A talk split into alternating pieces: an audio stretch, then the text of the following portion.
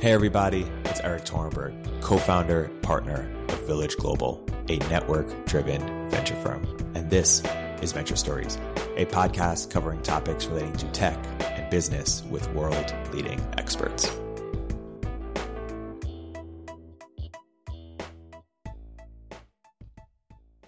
Hey, everybody, welcome to another episode of Venture Stories by Village Global. I'm here today with two very special guests, Katherine Boyle, General Catalyst, and Bilal Zuberi at Lux Capital. Bilal, Katherine, welcome to the podcast. Thanks for having us. Thanks for inviting us. So we're here today to talk about deep tech. And first, perhaps we can start by describing what is deep tech? All right, Katherine, Oh why, gosh, why don't you start off? I feel like we could spend the entire hour just debating those uh, those words, but uh, we have a pretty particular thesis at GC, and we think that deep tech goes into two categories. But it starts with a company that is building a new technology ev- where there's an engineering excellence to what they're building. Like, an engineering excellence can actually be the moat. So they're a deeply technical team, driven by by by technology, but they can build for two buckets. One is they're building for a new enabling technology in which the market will then mature and come out of whatever they are building. And I think Silicon Valley actually likes to invest in that type of company. This is what we call like the Oculus version, where it's like they're building a new market and it's something that's being kind of thought of by this visionary. But we actually prefer the second, which is building for a very, very old, tired market in which it is highly regulated by government because um, it's been around for a while and because the market size is very large. And so we think of this as Oculus versus SpaceX. SpaceX was building for a market that was already mature, already highly regulated, but they were doing it 10x cheaper and 10x faster. Um, and so we actually like to invest in those companies that have a regulatory agency in Washington that are that are watching the technologies. So think aerospace, defense, computational biology, areas where it's clear that there's already a market that's ripe, uh, but that the technology needs to be built. and and what, why do you like that, those and what, why do you not like the first ones as much? Yeah, I mean, there, there's a couple of reasons. One, I, I do think that regulation is a proxy for market size. It's really hard to build technology. On top of that, if you're trying to time the maturation of a market, that's in some ways miraculous. Like the, there are some people that are very good at that. I know Lux does that often, um, as well as the highly regulated. Uh, but it's just it's an additional layer of, of, of difficulty. But I also think the the regulatory component lets you look at sales is actually the thing that matters the most, um, and it, it looks makes you look at kind of how are you looking at the founder, how are you looking at the type of company that they're building, and I think that um, you kind of anchor on different things if you're looking at a highly regulated market versus trying to predict the future. How do you think about it at Lux, Bilal? So Katherine did a good job explaining sort of, you know, the various ways in which you can think about deep tech. You know, it's, it's a definitely stuff that is hard to do. It's hard because the technology is hard and hence there are unknowns and unknown unknowns. It sometimes has regulatory barriers and difficulty. It has supply chain complexities. It's value chain com- complex, selling internationally, for example, and so on. We like to think of it as uh, companies that are solving these hard problems to uh, build a lasting business, uh, a multi generational business. So, not a business necessarily built to sell to somebody where there's a time limited uh, opportunity. You know, having done this for 12 years, uh, one of the lessons I learned early on that becomes more and more real to me as, as I keep investing is that investors, VCs namely, you know, like to take one of two kinds of risks in businesses, either technical risk or business risk. So majority of the VCs are very comfortable taking a business risk, but they're not comfortable taking technical risks, right? So whether you're consumer investor or enterprise investor, a lot of the time it's, you know, will the, will the dog eat the dog food? I think, uh, you know, Lux and many others, um, invest in companies that have high degree of technical complexity, but the business risk is fairly low. Not that it ever goes to zero, but you know that there's a market, you know that there's a pain point, but can you solve the problem at the price points in the time period and with a uh, interface that you know people can relate to? Uh, can you do that? And that is very hard to do. Not every entrepreneur has the interest in that, to be honest.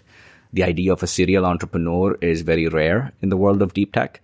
Many entrepreneurs we back are passionate visionaries. Often they've worked on this or thought about this for 5, 10, 20 years of their lives. And hence, working with those kinds of entrepreneurs sometimes also uh, requires you to have certain capabilities as a fund, as an investor, as an advisor, as a board member to be able to help those companies. So as you're building out a fund, you build certain capabilities of that fund. And uh, working with deep tech entrepreneurs has over the last two decades of being at Lux or being Lux has forced us to sort of figure out what those capabilities are that we consider really important that we bring to the table so that these entrepreneurs want to partner with us. And if uh, Katherine describes the two types of, of, deep tech companies, and she says she's invested in the, the latter kind, you know, highly regulated. Do you invest in both, or what subsectors are, are you most excited? Yeah, about? regulation is so. It, yeah, absolutely. We invest in both. So we invest in companies where the technical complexity is very hard, where the solving that technical problem becomes your moat. It could be a biotech company. It could be a brain machine interface company. It could be autonomous car company. It's just so hard to do. Very few people can do that. So you can practically think of your competitors could be either completely monopolies, right? So you can build monopolies in that space or you know, have enough defensibility in there that you can count your competitors on a single hand. And in other cases, you have regulatory barriers that are just very hard to overcome. And, you know, sometimes you have to create regulations. You know, we have portfolio companies that believe that the market has been stunted because the regulation does not exist. And we need regulation because large corporations will not play in that marketplace until the rules of the, uh, the rules of the road are not very clear. So sometimes that is the issue as well. The vagueness and the unknowns are sometimes the enemy of innovation. How would you think about uh, our deep tech request for startups? Where do we want to see more innovation, more people building? How, how would you think about that? So the most fundamental question we ask ourselves whenever a company comes and talks to us is, is this answering the fundamental question of what sucks? Like, can we answer that really easily? You know, there's a lot of things that we would like to have in life, right? You know, you and I can sit around, look around this room and we can come up with 10 business ideas that would make sense. But that doesn't necessarily mean that it sucks. It's a real problem. So that to us is sort of fundamentally important. Are they solving that problem? That, that really is an important problem, will affect a lot of people or in other words, you know, has a very large market to go after. You know, my hope is, and as I, you know, as I see the investments we've made over the last few years and then where we're spending time, society is changing in very dramatic ways. Technology is becoming deeply embedded in our society. It's not a tool that we sort of use sometimes and then we sort of put it away. You know, just like nine to five jobs used to be nine to five jobs and you come home and you had your life. Now that work life balance issue is, does that really exist? You know, work is life, life is work. You better make time for both the, at the same time. Prioritize the right way. Uh, the same thing is happening with technology. Uh, it's becoming deeply embedded in our lives to the extent that you have literally, as I said, brain machine interfaces, right? You know, people are peering into our intentions and capturing those and affecting, turning those into mechanical motions and so on. Uh, so as that is happening, I, I think we are identifying some very interesting new opportunities and areas, you know, from healthcare and therapeutics. You know, there's a whole area of digital therapeutics, for example, that FDA can actually give you a license to go after. To uh, to uh, thinking about ethics and automation and jobs and what does that mean for our society? So so that whole broad segment is is is really open, and we've barely scratched the surface right now. We we think about we talk about automation, but you know we don't really automate anything right now. It's a highly manual life that we lead. How would you answer the same question? You know, it's interesting because I have to kind of pull myself back from being thematic. Like I'm just coming, I, I joke that I'm just coming up from this long kind of investment cycle in defense and I'm looking for the next thing. And I'm like, that's actually the wrong way to think about it. I am really all about founder narrative fit. Um, and I think it's incredibly important for deep tech companies specifically uh, because it is such a long journey, and because, as Bilal said, it is really, really hard. You are adding adding extra layers of constraint, tech risk, regulatory risk, things that enterprise companies or consumer companies don't often have to deal with. Um, so the founder narrative fit has to be very compelling, and usually the most compelling stories I hear are not things I'm looking for. Like they they are one-offs, uh, you know, it's a thesis that a founder has because they've devoted their life to a certain type of research or because they've worked in an industry and they saw how terrible things are, uh, and they want to fix a, a really difficult problem. Um, and so our, I always say that our view is like, what is, what is the well-reasoned theory of the future that you have? And is it, you know, are, is it able to stand up against people just picking away at it, sp- specifically at the early stages?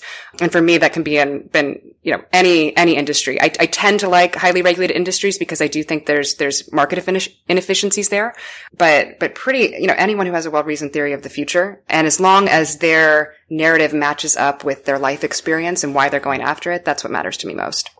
By the way, one thing I'd say, you know, thinking about what Katherine was saying, the these companies take generally a little bit longer to build. They have more capital requirements and needs. They have additional layers of complexity, whether tech, regulatory, or otherwise. It means that when you become an investor in these companies, you're signing up for a longer period of time and probably more pain than you would in, in some other places. So it, it, one, it's obviously not for everyone. But second, I think it's also a function of the background of the investors and what motivates them, right? So you, you probably won't see the typical management consultant, investment banker turned VC that sort of thinks of it as a finance function. Yeah. Not that any VC really thinks of it as a finance function, but still, you know, those who are like doing all kinds of, you know, metrics analyses on how to dissect the SaaS metrics and so on. I, I think you will find those kinds of investors just less motivated with deep tech by deep tech. But investors who come in, I mean, obviously people who've been entrepreneurs in related spaces, who are technologists in the past, to be honest, people who coming out of journalism and media who have a view into the world, just media broadly, not just journalism, uh, who are seeing how society is changing, how people are changing, how their lives are affected by technology and what good it can do or what bad it can do when misused. I think those are the kinds of people who look at these sort of bigger overarching problems in technology and, and society and, and, and find, find it in themselves to take on that pain of building out deep tech companies. Yeah. Uh, there are easier ways to make money. Absolutely. It's so funny. We, we were talking about this earlier, but I've been spending a lot of time in Washington and trying to explain how venture capital works to people in policy or people in the military or people who, you know, when they think of technology, they think of deep tech. Like the Defense Department thinks of robotics, they think of AI, like they think of the hardest problems. And I, I, always joke, I'm like, what is one of the best AI companies to come out of the last generation of startups? It's Stitch Fix. Wow. Um, and, you know, it's a company that if they mess up, if the algorithm messes up, no one is going to die if they don't get their fix. But in the, in the places where we invest, whether it's autonomous vehicles, if it's defense, aerospace, like it is actually sometimes a matter of life and death. Yeah. And so it, it, does add this layer of complexity to, you know, what, what are you doing as investors? How are you thinking about the investment? But also just the, the, the pain points of, of building the company. I mean, we're, we're investors in, in therapeutics companies as well, where people are literally trying to cure cancer. Yeah. So those are, you know, additional layers of difficulty that come in when you're thinking about how to evaluate these investments, but also how to build lasting companies. I think that intersection of people and machines or technology and society is a really important one. And it is one that deep tech entrepreneurs from day one have to take very seriously, uh, have to have more nuanced point of views on, and uh, and their boards and their investors have to be really thoughtful about. I wouldn't say that you know, look, deep tech has its own issues. Companies that maybe you know um, building technology that can be manipulated to do bad in the world sometimes don't put in enough effort as they should into thinking about those those matters. But I think that would be uh, more of an anomaly than than you know common. Uh, I think I find deep tech entrepreneurs who think about these problems take these things more seriously. It impacts their business models. It impacts the particular paths and roadmaps they take in their technology development. Uh, it also impacts where they choose to do business and who they choose to do business with. These are all important decisions that often when you're building, you know, something that's a generic consumer technology company, you don't think about until much later. You don't have to think about it day one. Yeah. Let's uh, let's dive into some of these subsectors. Let's let's start with in defense because we've spent a lot of time there recently. For VCs and entrepreneurs who are curious about the space, want to invest more or build something in it, where is the white space, or what should they know that they probably don't know, or what what can you educate our audience there? Yeah, I mean, the the further I went down the defense rabbit hole, the more you know, upset I became with kind of the existing market and how it functions. So I believe it was 1994 when um, Lockheed Corporation merged with Martin Marietta to become the largest defense contractor. And now we have five big defense contractors, which I believe get somewhere between 30 and 40% of all U.S. contracts mm. for defense. Um, these are companies that have not invested in research and development. I like to compare it to the pharma industry where we both have some background as well pharma, a lot of R&D has been spun off to venture-backed companies where you can, you know, watch companies build something that's really important and strategic for a pharmaceutical company, get through phase one or phase two trials, um, and ultimately get acquired. And, you know, it's, it's a good outcome for everyone involved. And you're actually working on a specific need, um, that pharmaceutical companies need. In defense, it was just, let's get profitable companies. Let's acquire other profitable companies with contracts, don't necessarily have any sort of technical ability. And now you have these very, very large, uh, prime contractors that don't have, uh, AI capabilities. They don't have uh, the types of capabilities that are needed for for defense today, and there really isn't an entry point for for companies, or wasn't an entry point for for venture backed uh, companies uh, for a long time until about 2015, when uh, former Secretary of Defense Ash Carter under President Obama said we have to have access to the best technology in Silicon Valley. We have to get them working on these strategic AI problems. And so we created a new contracting vehicle called Other Transaction Authorities that allowed for, for early stage companies um, to, to be able to work with the Department of Defense within 30 or 60 days. Uh, but it, it also raised the question of, you know, now that you have all these great companies that are startups that are on the bleeding edge of the type of technologies they need, how are you going to give them contracts? And it's created um, a lot of questions within the Department of Defense and a, and a, lot of questions about how the DoD has been uh, you know, procuring software for the last 30 years. Um, so it's an interesting time. I think that there's been a sea change in how Washington is viewing technology and, and particularly startup technology and how they have to work with it. Uh, but in the next few years, we're definitely going to see you know whether or not uh, companies are able to to scale the way that the big five have been able to scale. And, and where do you see the white space in defense for entrepreneurs who are thinking of building companies there? What's still unsolved? What's what's still really hard or, or, or doable? What do you advise? So uh, Bilal and I are both investors in a, in a, company called Anduril, and what's interesting about what Anduril is doing is that they're using computer vision for perimeter security products, but ultimately they are merging hardware and software, and that's something that the Defense Department has not seen. Defense Department is very, very good at acquiring tanks, very good at you know putting out requirements and saying we need this type of technology and then buying buying the box. But companies being able to merge the two, I think we're seeing this across industrials, we're seeing it across legacy industries, but the Defense Department needs more of that.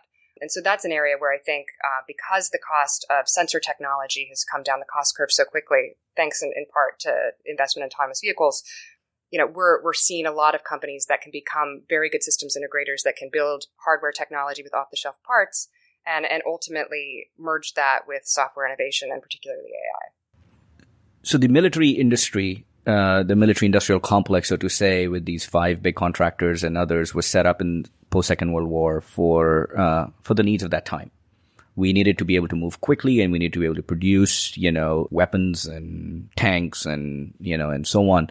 So we set up an industry a certain way. Over time, that industry turned into a low margin business that we thought was good for the country because we weren't paying them very well. Very well, we kind of turned them into utilities, like electric utilities. Their margins are capped. They are near monopolies, if not, you know, monopolies. And what we saw was very predictable. In just like electric utilities, innovation died, and they were not paid for innovation. They were paid to keep lights on and in some ways, you know, they've been making the same tanks and bombs and missiles that they've been making for a long time.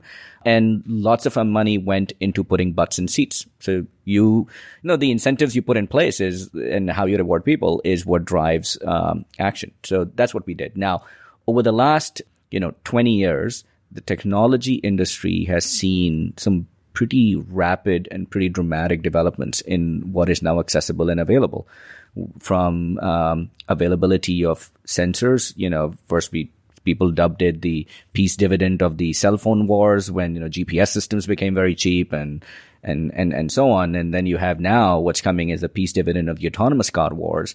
So the lidars and radars and so on, and GPU compute is going to become cheap. So that's one area of innovation that happened. The second area of innovation with the cloud connectivity and, and compute uh, that became available. And the third was, you know, big data analytics and autonomous systems and AI, machine learning that became available. You put all three together and we've seen some amazing companies get created. You know, Oculus was possible because you could put sensors on, on, on the headpieces to be able to track human movements at pretty high fidelity. And if you could do that, then you wouldn't have this dizzying effect. Uh, and the same thing can be, you know, said about a lot of, you know, drones are now possible for commercial filming and so on because they have tons of sensors to be able to stabilize them and, and take movie action photos and videos at the cost that you and I can purchase at a Best Buy. All that innovation, you know, from semiconductor chips to sensors to uh, computing infrastructures to obviously machine learning AI type systems has not been available to the military. And military is now starting to realize that we have a problem.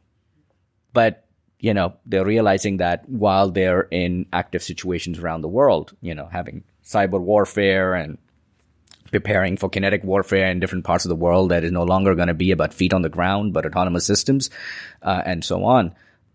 Now they're turning to Silicon Valley where that technology is and saying, how do we get access to that?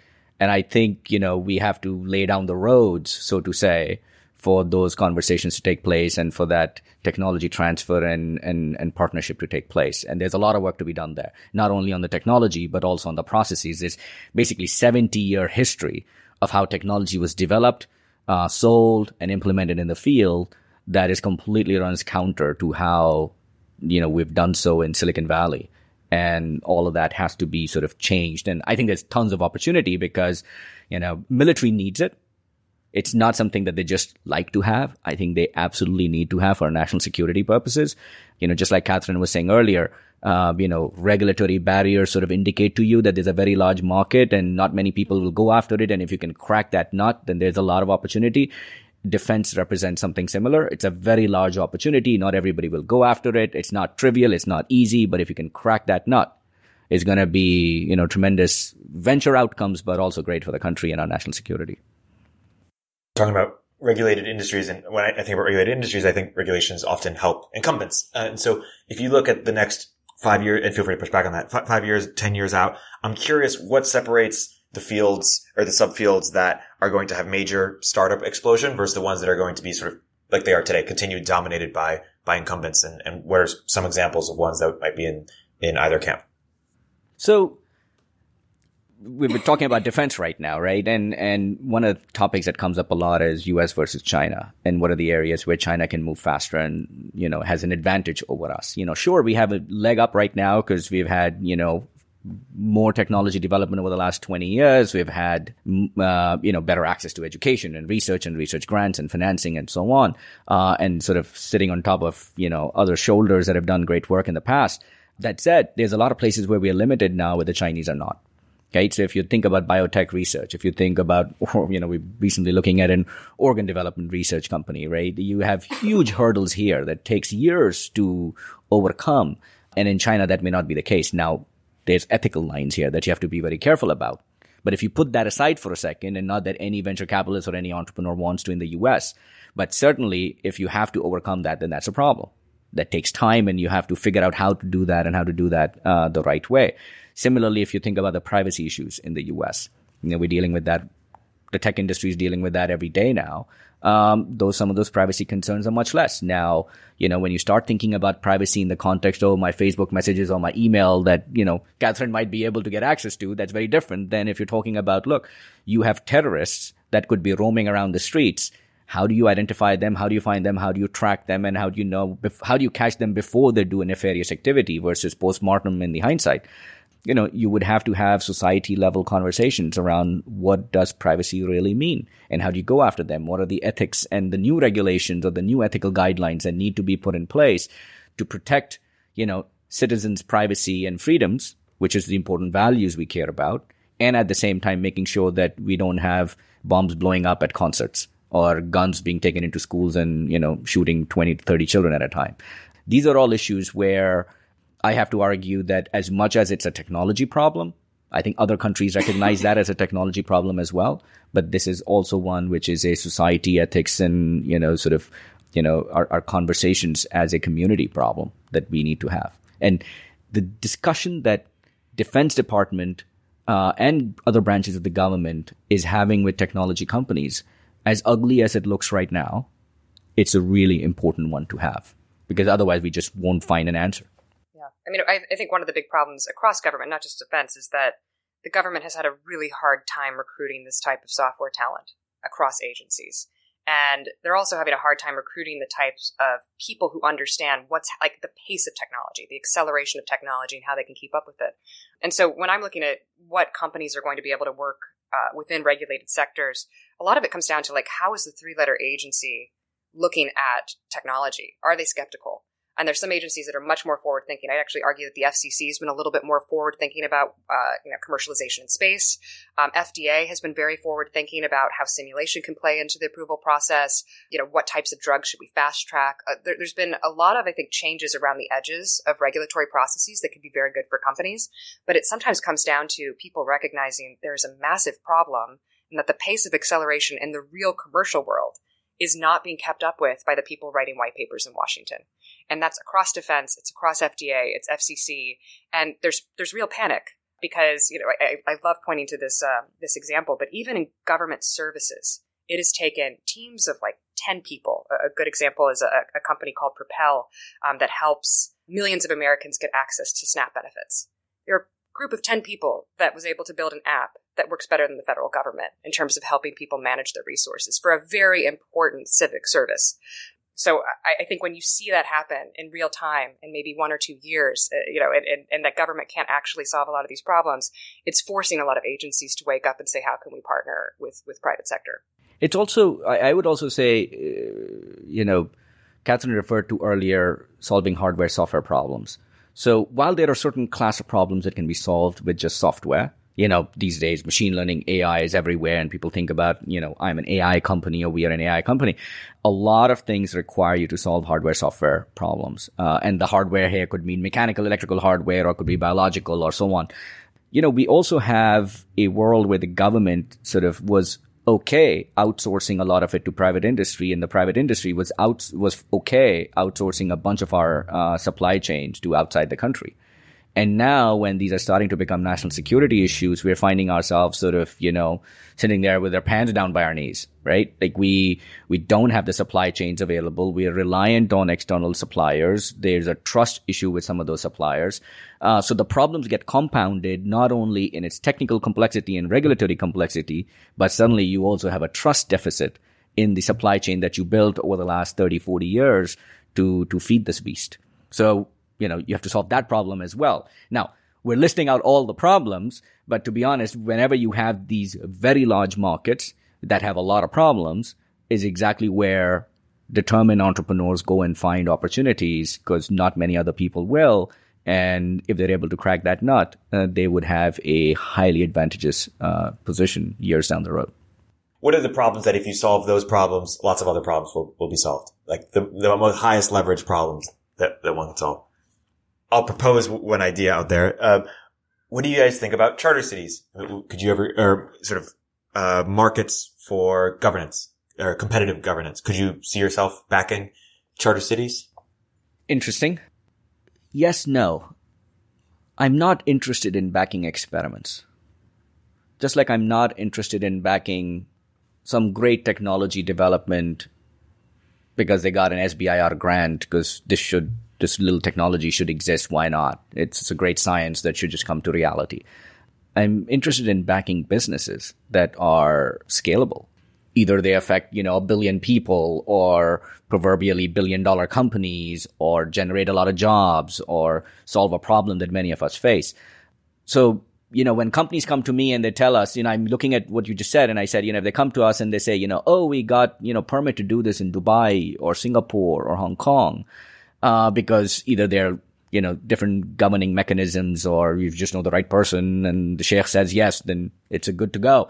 Uh, that doesn't change anything about our decision making. That actually doesn't play in as some great positive well wow dubai wants to do this so great. Because what are you going to do afterwards? You got to build something that you can replicate. You know the whole idea of venture capital has been that you make the investment up front to develop the solution that you can then roll out and then as it scales your cost of everything goes down. You know, not just the cost of production, but your cost of distribution, your cost of operation, and you know everything becomes cheaper and better. Or in some ways, your margin essentially increases increases as a function of scale. And I think we're looking for solutions like that. So, you know, a big problem that many of our companies face right now is, you know, a dependency on Asian supply chains. Now, it's not a problem if we are in a healthy, happy place where, you know, Asia supply chain is just one flight away and so on. But when you're in an environment where, you know, you have suppliers shutting down supply because the chip is getting, you know, um, shut down for sale in the US, when you have, and, you know, we're having that, you know, you can have life saving equipment that cannot fly, find certain chips right now because they're not available. Or if you have tariffs that suddenly could add 10 to 30 percent uh, on your cost that the market is not able to readily absorb, that could be a death blow to companies. So I think, you know, those are important things. The third thing I'd say, you know, what can we radically solve? I, I actually think we have a talent problem, right? Uh, I remember starting my company 2003. Okay. MIT alum starts a company, you know, wants to hire, you know, 20, 30 people. I mean, that's the plan.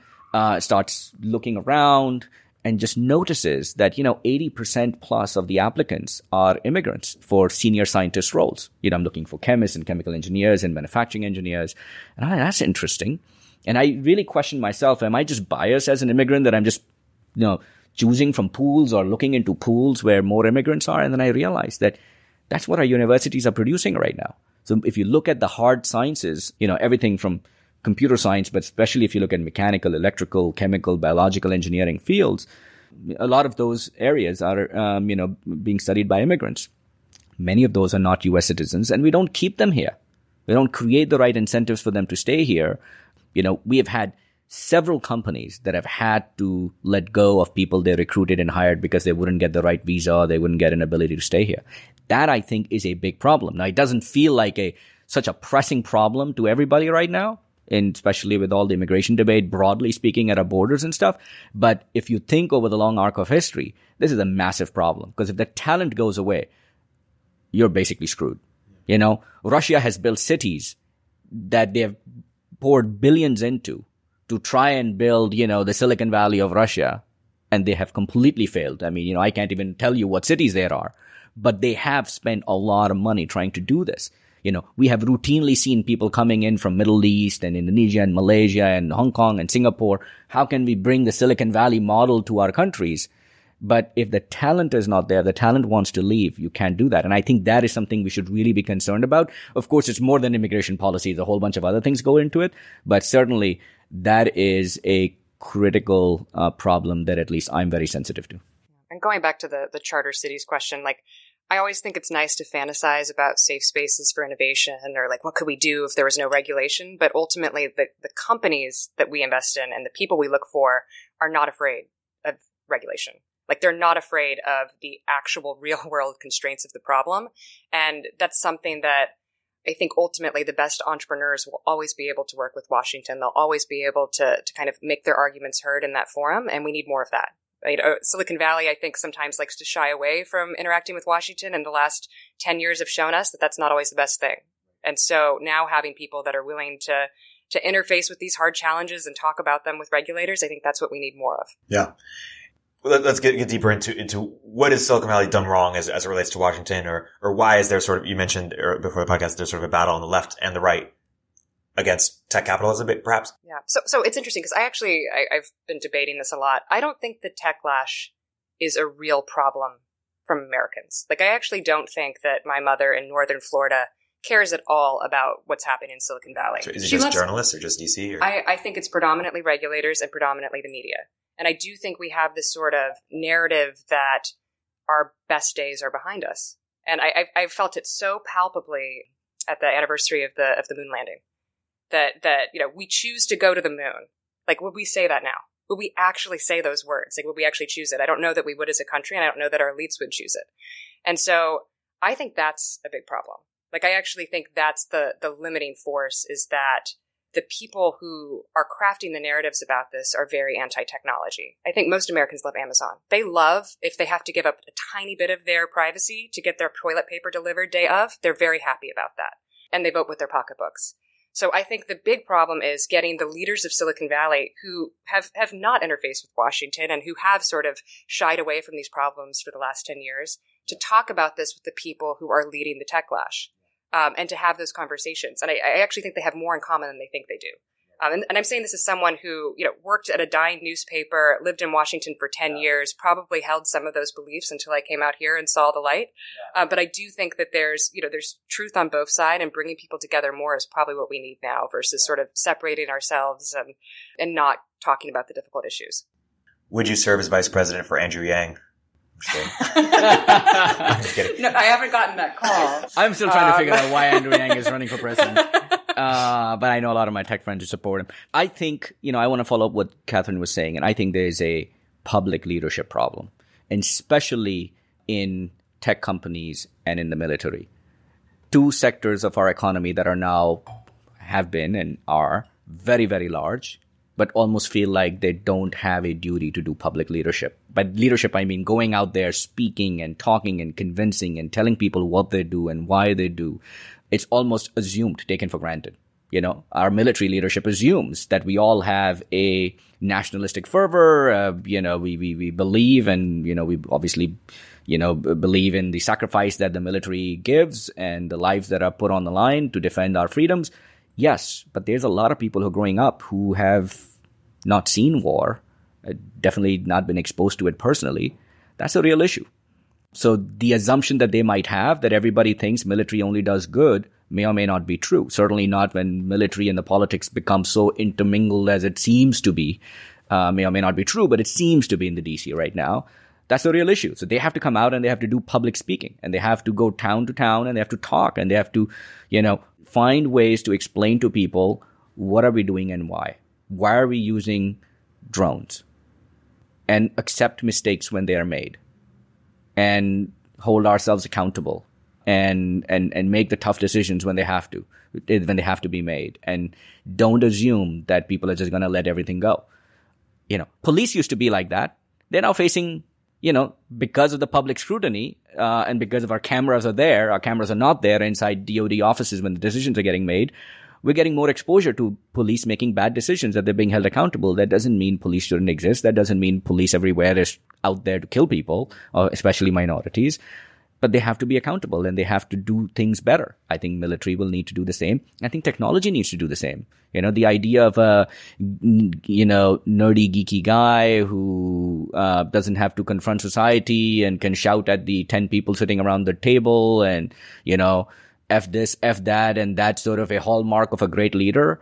That's not okay anymore. It was fine when this was a small boutique industry, maybe, but it's not okay when, you know, 3 billion people around the world are using your website and it's not okay when you know uh, people are using your site to either you know drive hate or drive warfare or drive other kinds of you know rebellions inside their societies i mean it, you have to be out there talking about who do you stand for what do you stand for why are you're doing what you're doing what judgments and decisions you're making uh, and what hangs in balance and i think that is something that we haven't expected of people especially in these two two communities military and technology. And I think both sides are very uncomfortable playing that role. Yeah. I can tell you VCs who are just a very small part of technology, they're very uncomfortable playing that role. Very few of them do. It's sort of, if I raise my arm, I might get all the attention, at, at, you know, towards me. And that may be the worst thing that can happen to a VC. To sometimes, you know, it's, it's, I think that will change over the next 10, 15 years, especially as, you know, I mean, there are VCs who are billionaires, right? I mean, it's,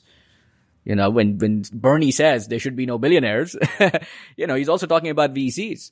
As much as we, as much as we talk about we're bringing innovation and look at the jobs we've created and, you know, we pay full taxes and whatever, right? That's irrelevant. We're a part of society that is now really large, really big and impacts a lot of people's lives. And we have to be able to stand up and talk about what we do, what we don't do. We know we will make mistakes. We'll just have to, you know, adjust and learn and and, you know, be held accountable. I want to zoom out for a sec. We've been talking about the present of some of these subsectors of deep tech. Why don't we give a, a brief sort of historical overview of how deep tech has evolved or been seen uh, over time by, by the venture community? Uh, like, for example, are there waves of deep tech and which wave are we in now? How would you sort of give a brief historical survey? So I'll give a very high level. I mean, this is not, there's academic work done on this, right? So I won't give you that. Obviously, the history of venture capital goes back, and especially in Silicon Valley and Boston, the two early centers goes back to the DARPA and military funding research for radio research and so on. And there's a lot of work that's been done in, in that space that people have written about on how all these innovations came about. Internet came about because military was funding communications. But, you know, there are two things that, you know, I'll, I'll talk about. One is the half-life of technology intimacy, which is happening. And I think it's, it's pretty interesting to track it that way, right? So you have my, my partner Josh Wolfe talks about it quite a bit. Uh, we started with computers that were the size of this room and used to stand inside a room. Right? And that was, you know, you being inside technology.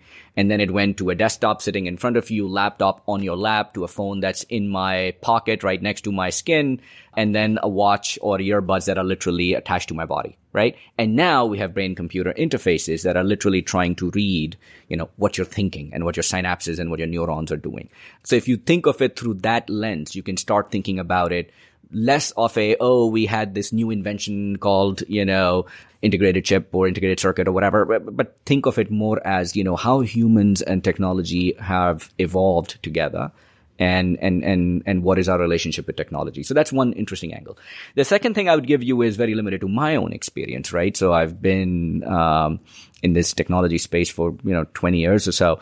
And you know there've been waves so, you know, uh, let's go back to late 90s. And of course, there was the internet wave, right? And it, it's the biggest thing that we could argue, you know, has changed our lives in many ways, right? That said, you know, if you think about our world, what has it really changed? It's changed the flow of information, whether how you and I communicate with each other. We can send email now instead of sending letters, or we can read newsletters or Twitter instead of newspapers, or commerce, you know, eBay and Amazon and Stitch Fix and all those things. But the rest of the world goes about things the same way. You know, the cars are practically made the same way they were made 30 years ago. They're bought and sold the same way that they were, you know, who goes to Ford.com? Do you go hang out at Ford.com to chat, chit chat with people there? No. Right? So lots of our society hasn't changed. So the bigger things in our society have not moved. And I think that is happening now. So when Katherine referred to earlier large industries that haven't been touched by society, there are those very large industries that are now getting affected by society and they see it. Either they adopt society, uh, technology, they partner with companies, acquire companies or whatever. GM acquired Cruise very early on in its life as an example. Uh, and there are many other examples, Ford, Argo, and many others. Uh, either they do that or they turn around and the next thing they know, they have a company like Tesla that is about the same market cap as them and, you know, dominating at least the technology space in the automotive uh, industry. So, I, I, I feel that, you know, there have been waves. There was the biotech movement that, you know, sort of subsided for a while. Then there was the, you know, the nanotech movement and then there was the clean tech movement. And, you know, Katherine and I were talking earlier, all the, you know, biotech investors became biofuel investors and that was terrible for a while. Uh, all the semiconductor investors, when semiconductors were not, was not very hot, they became solar investors and that didn't quite go very well but then eventually all of that turned into new industries. So now semiconductor is back again, one of the hottest spaces to invest in. Biotech is again interesting space. Space, robotics, drones, autonomous systems has become hot. Uh, these things, these things go through their cycles. I, I would be, you know, by the time, you know, we are talking about it on this podcast, probably the space has already moved on, right? I think the important thing is to go back to the fundamentals that instead of chasing what spaces are hot, the idea should go back to what is an important problem to be solved and can you solve that while creating a protection for your business around some kind of a moat around that business so that you get to extract an economic rent by having solved that problem? If an outright patent does that doesn't give that to you because that was you know state mandated monopoly if you can if you cannot get that kind of a monopoly, you have to create some other way of having a monopoly like situation. And if you do that, good comes out of it, both financial but also for the society. And just to add to that, I think you know we'd be remiss if we didn't talk about interest rates. Like historically low interest rates since 2008 have propped up deep tech in many ways and been very great for deep tech companies. Um, and even just uh, you know we were we've been talking a lot about just the amount of dollars that are going into autonomous vehicles, going into component parts. That has been incredible for buyers that are going to last, even if interest rates change. You know, even if capital leaves Silicon Valley, there's always going to be government buyers. There's always going to be the need for this kind of technology. And so, I, I, again going back to what Bilal said about it always comes in cycles, but it's it's definitely tied to to global markets there's a lot of enthusiasm for things that in Silicon Valley that may or may not fit the venture model. And we forget our lessons pretty quickly. You know, the entire clean tech debacle was less than 10 years uh, ago. And, you know, there were VCs talking, you know, crying on stage and talking about trillion dollar industries and the world is changing. And this is the biggest opportunity for investments since, you know, time immemorial. And, and, you know, and that didn't end that well. And the reason was that people didn't pay attention to the fundamentals. And just in the last week, you know, with this whole WeWork debacle, people have started to notice there's these things called gross margins or discounted cash flows and free cash flows, you know. Business school has started to be a little bit more appealing. I've noticed that on Twitter. I'm like, that's shocking. Who would have ever thought that? yeah. yeah. It's really, it's really fascinating to me that there are, there are many investors who could not tell you how to calculate DCF. It's shocking as it might be, but they've never had to. Why should you expect them to? You know, you're supposed to go in, you're supposed to find the next person leaving Uber M3 team or Google, blah, blah, blah, right? And they're having this big idea and Sequoia and Andreessen Horowitz are already, you know, talking to them. So this must be something interesting. And the next thing you know, the round gets done. They show a little bit of movement and then a second round gets done before the first round, you know, has even been celebrated with a closing dinner, right? That's the world we've lived in for the last few years. I think those kind of things are not going to end well, but that's okay. That's, you know, the, the entrepreneurs who are heads down building companies are going to continue to build. They're going to use that to their advantage. They're going to raise capital at the lowest cost of capital. They're going to hire great people who are leaving these companies to come in and, and, and do something that's world changing rather than, you know, keep optimizing search engine for Google. And, uh, and I think we're all going to be good coming out of this. Some people will lose their shirt on it, but that's okay. I mean, that's the business we're in. Some people will lose their shirt on it because they're taking risks that they should not be taking. Yeah. And if the markets change in a pretty drastic way, are there subsectors that are particularly uh, sort of immune or, or will be strong or particularly fragile? Companies that don't have customers and don't expect to have customers for another few years, but their idea is that we can raise another three rounds of financing with interim milestones. I think those are the ones that I'm not suggesting that they're terrible companies. I'm just suggesting those are the kinds of companies that are going to have a really hard time. Very quickly, people will learn to find customers for some aspect of their technology that may be applicable today versus the full stack solution that they may be building for a 2025 deployment. I mean, this is why when we talk about like what are we looking for in a founder of a deep tech company, I think there's often, oh, well, people get enamored by the technology or they get enamored with how brilliant the technologist is, but you have to be 10 times more commercial in something that's a much more difficult market. And so going back to like, there has to be a business model. Even, even if it takes you a few years to, to build the technology, like there has to be a business model from day one and you have to understand how you're going to make a multi-billion dollar business because it's going to take more capital. It has to be that much bigger. Yeah. Let's say we're doing this podcast, uh, seven years from now or 10 years from now, and we're talking about the wave of the last seven years, the last 10 years. What's a prediction you have for how that conversation is different in terms of uh, how deep tech has evolved? Or another way of asking the question is like, what's the clean tech right now? Or like, or what's the, or the flip side, what's the, where does Zemcentrix come from?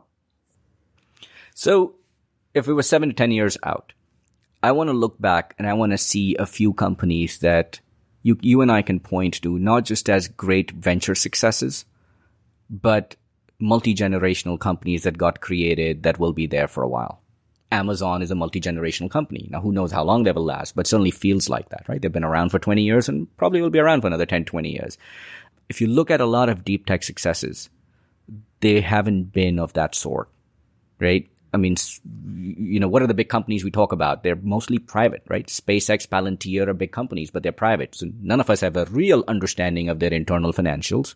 They look good because their valuations are high. So hopefully they're good businesses too.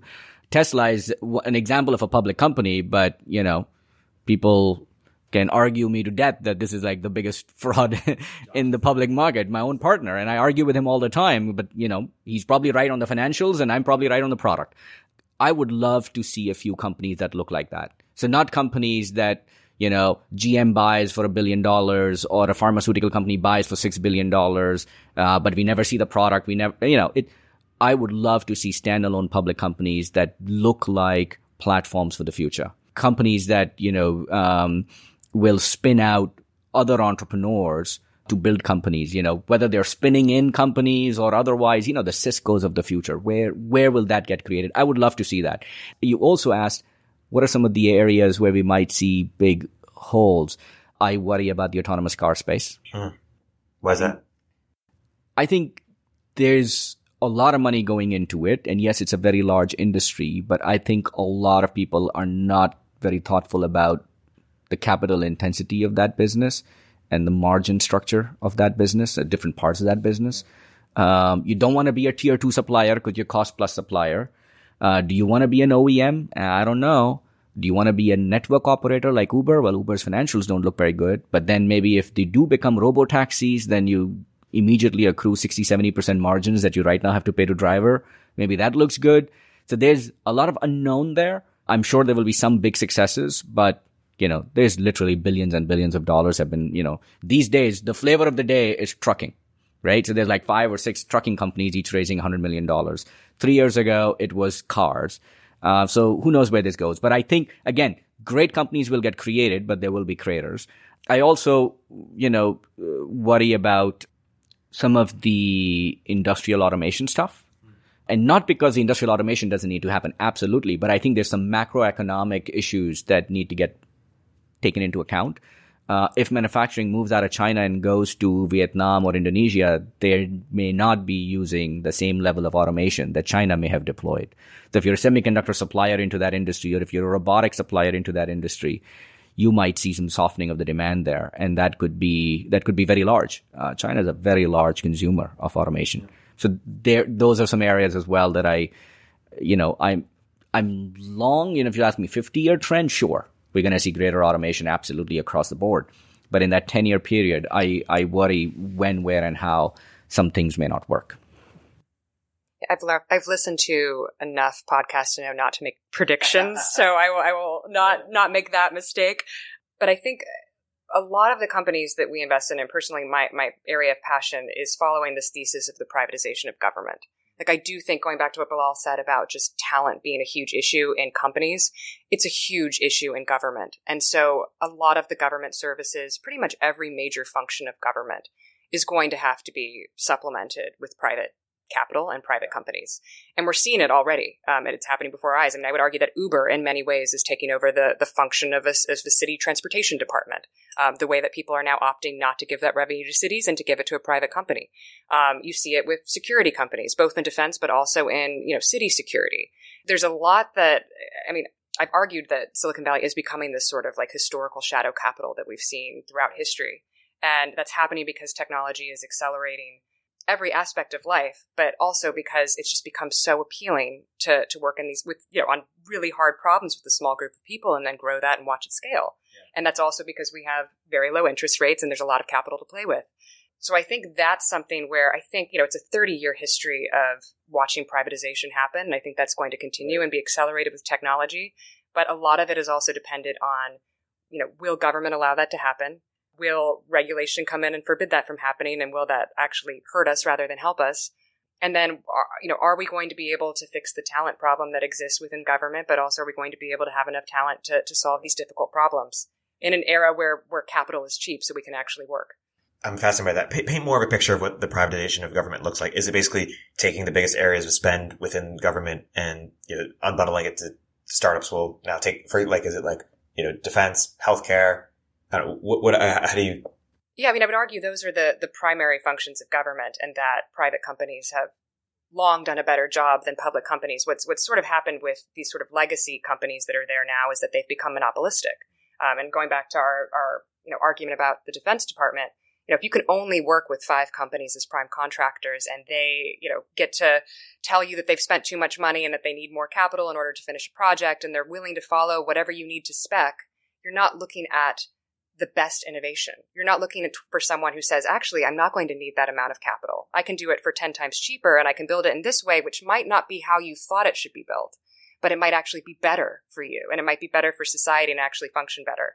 So I think that's, that is the big question of our time is, you know, we have all of these big infrastructure problems. We have all of these problems that government needs to solve and they have a specific way of solving them and giving contracts. And it's not about merit.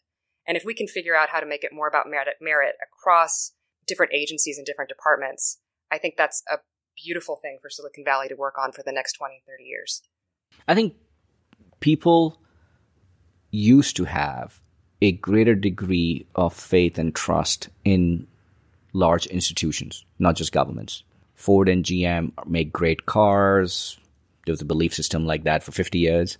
And, you know, government can run better programs for whatever social security or whatever else it might be, or better road, you know, development, uh, you know, development works and so on.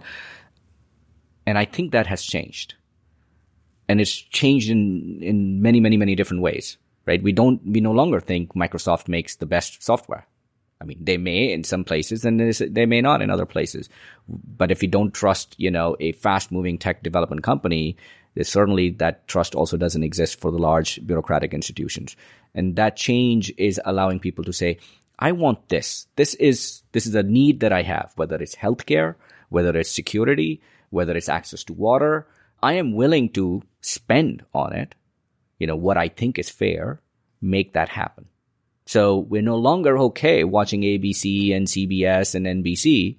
We want choice and we want that, you know, we, we, we expect quality and, and whether that comes through private networks or however, we're willing to pay for it, but we need to see that you provide that and we're willing to choose from what is available to us. And I think that is a big change in industries that used to be very capex heavy, that used to, you know, need very large scale to really operate. In fact, you know, Katherine's partner wrote this book, Unscale, right? Or whatever it's called, Unscaling that there's an entire thesis of that, right? That that things can that used to be done at scale and considered that it is better to be done at scale might actually be beneficial to be done subscale or at a different level of scale uh, because the supply chains have changed, value chains have changed, and people's um, you know choices have changed. I think it's going to be very interesting to see how far we're willing to take it. You know, I, I give you an example. I've invested a lot in physical security companies you know, if you are certainly, if you were living in Baghdad or if you're living in Karachi, you care about your physical security a lot. You know, if you have any amount of money, you, you carry guards with you that are armed. You have, you know, um, bulletproof windshields and cars. But, you know, what about here? Like, will we choose schools based on, you know, where my kids are more protected? I mean, we haven't done that, thankfully. But will that happen? What will I be willing to to pay to have that available? And should that not be considered almost fundamental to me? Like, what am I doing all this for? What am I doing this this job, this work, this podcast, and everything if my kids are not going to be safe at their own school, right? And I think that was a question that we didn't ask ten years ago. We thought the government is doing what it can, and you know the police is supposed to take care of it. But now we're realizing that's not going to be enough. So what are we willing to do for it? You know, I've invested in a company actually, both General Catalyst and Lux. I invested in a company called Evolv. They make systems that detect guns and bombs and prevent terrorists from getting to, you know, where people are congregating. You have, you know, temples in major cities calling them after shooting accident to say, we need these systems now. We're willing to pay. The board of directors and the members of that congregation are willing to pay money. Now that is unfortunate that they have to do that. But if you consider that really important to you, you're going to do that. You and I drink water out of plastic bottles. Well, maybe now cans that some will, t- but we do that because we believe that the water coming in our taps is not good enough for us and makes us sick. Now, in a developed world, should that be the case? Should I really be having to bring water in plastic bottle and paying for that water myself? You know, I was talking to my partners this week and I was telling them, you know how they sell you aluminum bottles and then they give you these stations at um, at airports, for example, that you can fill in for free. You bet in a few years that's going to flip on its head. They're going to give you aluminum bottles for free, and they're going to charge you per you know gallon of water that you fill from there because that's what they're selling you. You're not interested in the bottle itself. You're interested in the water. And if the clean water requires cost that the government is unable to give you uh, clean water, then you're going to have to pay for it. I think this is what I meant that technology and society they need to have a new social construct, a contract of some sort that to understand what is it that technology is providing and who's going to be the buyer. In the case of defense, we think our military government entity should be defending us and we should be building the technology to supply to them. We don't need militias to go out there and defend us, right? So I am very against people owning guns because, you know, I don't need militias to defend me. I need to trust my government to do that if that trust is betrayed, or if that trust means that if the if, if our defense forces are not good enough, then I will have to go find the security elsewhere. There's no difference between me not being not feeling secure inside my mosque or inside my temple or me not feeling secure inside the US because our military is not strong enough. And I think, you know, this is where, this is why I meant that the, the, the technology uh, companies, broadly speaking, and government, military, and you know our, our, our incumbent institutions need to have this conversation because there's really it's a societal conversation around what do we expect off of each other and what do we think is acceptable, you know, and what we consider to be a right. And and those things that we consider to be a right we're going to be willing to pay for it. And i think those are markets that people will go after if the government doesn't do it the uh, the book hedge by Nicolas Colin. I don't know if you've come across it but yeah it, it talks about how yeah the next social contract um, private companies are going to serve a, a, lot of the services that governments used to serve basically what you guys have been talking about here. I, I know we, we we went down some rabbit holes so i want to make clear I'm optimistic. Yes. Like I'm actually optimistic that government and Silicon Valley are going to work together. Like I think it's hard and I think but we're moving in the right directions and you know one of the things that Bilal and I were talking about is just how often we meet with people from the defense department or from different agencies and they come out here genuinely curious. Like genuinely like how do we work together? And I think it you know it takes more of us coming together in good faith and saying like we don't know how Washington works you don't know how we work. Let's sit down and have a conversation and talk about our priorities and see how things can work together. But that was not happening five, ten years ago, and it's happening now. So I'm optimistic that we're going to fix this problem. It's going to be hard, but but it's but it's definitely something that I think is fixable. I also, you know, love seeing those Bill Gates um, newsletters that talk about you know all the good that's happening in the world, and you know we think of, you know, we went down the, the discussion of deep tech broadly and robotics and automation and working with the government or military or whatever. Even if you do none of that, right? Even if you're working on technology that is helping find, bring sanitation to poor countries, that's technology and it's needed. It needs to be developed at an affordable price point that, that can save millions of lives. And I think we're living in a time where innovations across multiple sectors not just technology, but in business models and regulations and otherwise in governing systems are leading to opportunities that did not exist before to solve really important problems in the world. What in my world of, you know, entrepreneurship and startups, what's most interesting to me is that, you know, we've created a lot of wealth for the technologists in the last 20 years. There's a lot of people walking around us in San Francisco who are all millionaires and multimillionaires. And they are all, uh, not all, but many of them are raising their head and saying, okay, what am I doing next? Right. So I made my money doing something, something for some technology company, Facebook, Google, Uber, whatever. Right. But what's next? Not, not any different from Elon Musk, you know, from payment company going on saying, you know, I'm going to build an autonomous car company or I'm going to build electric car company or I'm going to build a solar company or a space company. There's many, many such people walking around. So they're bringing a lot of knowledge, capabilities, know-how, resources to bear to solve interesting problems, which is one of the reasons why you're seeing, you know, people, uh, you know, building literally flying cars. And, and I think that's a real reason to be optimistic because sure, many of them won't work. Many solutions won't work, but that's the business we're in. You're in the business of having at least half of those things go to zero. But the important thing is that you have to um, take chances and you have to use all the resources available to you uh, and then some to make these problems happen. And the more resourceful you are, the chances of your success go up. And we're seeing more resourceful entrepreneurs enter the deep tech space. We're not just seeing the missionaries who were starved and didn't know how to find the right resources and were relying on government grants and SBIR programs and this and that but we're seeing people who are able to either collect resources and or change the system to be able to open up resources uh, and go after big problems. And you know, to be honest, even more so than the non deep tech spaces, VCs and investors like us, you know, have a real role to play in sort of you know creating a narrative to invite more of those people to come in that this is a really interesting space, this, this deep tech, what we call deep tech. And it's very rewarding, not just financially, but otherwise. But most importantly, they're amazing people who are working in this space, you know, and, and that's the one thing that's most exciting about my job, which is, you know, the kind of people you interact with just blows you away. You know, and, and, and the kind of ambitions they have and the kind of things that they're capable of doing really surprise you. So every, you know, I've been doing this for 12 years and every single year, you almost feel like, you know, oh man, I was really playing with the kids before. This is like the next, the next group coming in is so much more amazing than the previous one. And that's amazing. And when that changes, that's when the fat lady truly stops singing. that when, when you start saying, yeah, last year's entrepreneurs, what I saw last year was so much better than what I'm seeing now, and when it's time to look elsewhere. Yeah, I think it's a great place to close. My guests today have been Katherine Boyle of General Catalyst and Bilal Zuberi of Lux Capital. Bilal, uh, Katherine, thank you so much for coming on the podcast. Thanks.